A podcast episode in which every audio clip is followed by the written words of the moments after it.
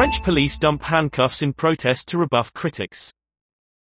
Police across France are angered by accusations of racism and by a government ban on chokeholds.